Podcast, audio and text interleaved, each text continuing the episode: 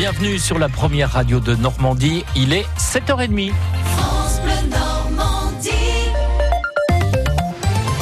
Votre journal avec euh, Philippe Thomas. L'Assemblée nationale examine aujourd'hui le projet de loi sur le projet de restauration de Notre-Dame. Un texte vivement critiqué par les défenseurs du patrimoine. Il y a dix jours, près de 1200 experts signaient une tribune pour alerter sur ce projet de loi qui prévoit, pour accélérer le chantier, des dérogations aux règles existantes, notamment en matière d'urbanisme, d'environnement et de marché public. La rapporteure du projet en a promis une nouvelle rédaction, mais c'est insuffisant pour Alexandre Gadi, président de l'association Cité Monuments. On n'a pas fait de dérogation aux lois quand il a fallu réparer les cathédrales après les deux grandes guerres mondiales. Mais là, on fait une dérogation pour Notre-Dame. Et qu'est-ce qui demain peut justifier qu'un propriétaire privé se voit opposer les règles existantes alors que l'État s'en est affranchi à Notre-Dame? Il serait en droit de dire, bah, écoutez, moi aussi j'ai un problème très grave, voudrais bien qu'on adapte le droit existant. Et qu'est-ce qui empêchera demain un président d'une grande région qui aurait aussi un grave problème patrimonial à gérer de dire à l'État, bah, écoutez, je vous en prie, faites-moi une loi sur mesure, moi aussi j'ai des problèmes, moi aussi je veux aller vite et je veux m'affranchir des règles. Alexandre Gadi qui demande l'abandon de ce projet de loi.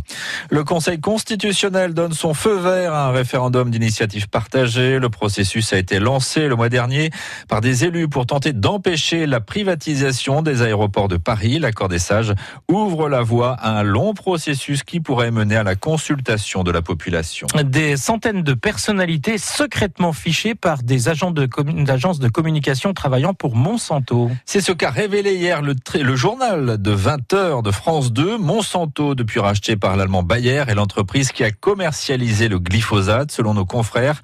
Ces fichiers recensent à leur insu des personnalités quant à leur opinion sur cet herbicide controversé. Dans ces listings, on retrouve notamment le nom du sénateur manchois Jean Bizet, Pierre Coquelin un sénateur qui à plusieurs reprises a mis en doute la dangerosité du glyphosate et notamment ce rapport de l'Organisation mondiale de la santé en mars 2015. Lors d'un débat chez nos confrères de Public Sénat en octobre 2017, Jean Bizet a estimé que cette molécule n'est pas un problème de santé publique, rappelant l'aspect potentiellement cancérigène du produit, au même titre que la charcuterie ou le café. Dans le reportage diffusé hier soir, notre consoeur de l'œil du 20h présente un tableau au sénateur. Il est décrit comme ciblé pour influencer l'ancien président Nicolas Sarkozy. Le sénateur est décrit comme une personnalité dont la voix porte fort. Jean Bizet figure en tant que potentiel allié à recruter. Face à l'étonnement de la journaliste, l'élu s'interroge sur l'origine des données avant ce coup de sang. C'est une véritable caricature, cette interview. Ce que je vous demande. Et je vais y mettre fin. Ce que je vous demande. Je vais y mettre fin. Vous, vous, ramassez votre bazar et je vais y mettre fin. Mais, mais, non, mais, mais vous vous foutez de ma gueule ou pas? C'est terminé cette caricature. Je dis c'est terminé. Rappelons que d'après la loi, tenir un fichier illégal est passible de 50 de prison et 300 000 euros d'amende. L'environnement, justement, ce vendredi 10 mai, l'Union européenne a épuisé les ressources que la planète peut lui offrir, celles qu'elle peut renouveler en un an à partir d'aujourd'hui. Les Européens vivent donc à crédit. Pour la France, ce sera le 15 mai. Le kitesurfer grièvement blessé à Annel, dans le Calvados, est mort. Mercredi sur la plage, l'homme de 37 ans, habitant de Creully, au nord de Caen, a été emporté par une bourrasque de vent alors qu'il pratiquait le kitesurf. Il est décédé des suites de ses blessures au CHU de Caen. Y aura-t-il un largage de parachutistes à Ranville? Dans le cadre des commémorations du débarquement. Le maire de Ranville, Jean-Luc Adélaïde, affirme à regret que l'événement est annulé. C'est à 800 parachutistes devaient sauter le 5 juin contre une centaine habituellement chaque année. C'est trop. Les agriculteurs ne sont pas contre, mais il faut limiter le nombre, disent-ils, pour protéger les cultures. Le préfet du Calvados étend l'interdiction de manifester des gilets jaunes au rond-point. Laurent Fiscus a pris hier un nouvel arrêté interdisant toute manifestation dans un souci de trouble à l'ordre public. C'était déjà le cas depuis six semaines pour l'hyper-centre-ville de Caen. Ça l'est désormais pour deux ronds-points de l'agglomération cannaise, Jean-Baptiste Marie. Les Gilets jaunes ne pourront pas se rassembler demain sur le rond-point bleu de If et au rond-point Lazzaro à Colombelle. Cet arrêté préfectoral est motivé par l'appel lancé depuis la semaine dernière par les Gilets jaunes de reprendre les ronds-points, ces lieux symboliques de la contestation initiée le 17 novembre. Samedi dernier, les Gilets jaunes ont effectivement fait leur retour sur les giratoires, construisant même sur le le rond-point de Colombelle, la cathédrale Notre-Dame des Droits, une structure en bois démontée en soirée après intervention des forces de l'ordre. L'arrêté préfectoral qui court de demain 9h jusqu'à 23h rappelle par ailleurs que l'hypercentre-ville de Caen reste interdit aux Gilets jaunes pour un sixième samedi consécutif. Jean-Baptiste Marie, toutes les infos concernant cet arrêté préfectoral sur francebleu.fr. Autre mouvement, celui pour la défense de la fonction publique. 108 900 personnes ont défilé hier en France selon le ministère de l'Intérieur, 250 000 d'après les syndicats, des personnes qui étaient 2000 à Caen. Et puis c'est le moment de remplir votre feuille d'impôt sur le revenu, car il faut euh, toujours la faire malgré le prélèvement à la source. Un avocat fiscaliste, Jean-Pierre Taillard, sera notre invité tout à l'heure à 8h15 pour nous dire les pièges à éviter.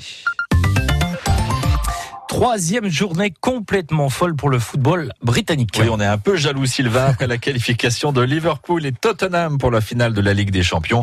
Arsenal et Chelsea se sont qualifiés hier soir pour celle de l'Europa League.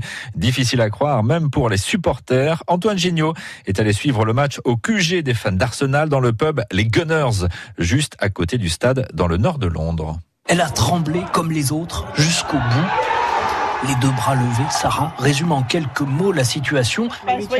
C'est la plus belle semaine de foot qu'on ait jamais eue même les plus vieux des supporters ont du mal à réaliser. Quatre équipes anglaises en finale, c'est incroyable, explique John.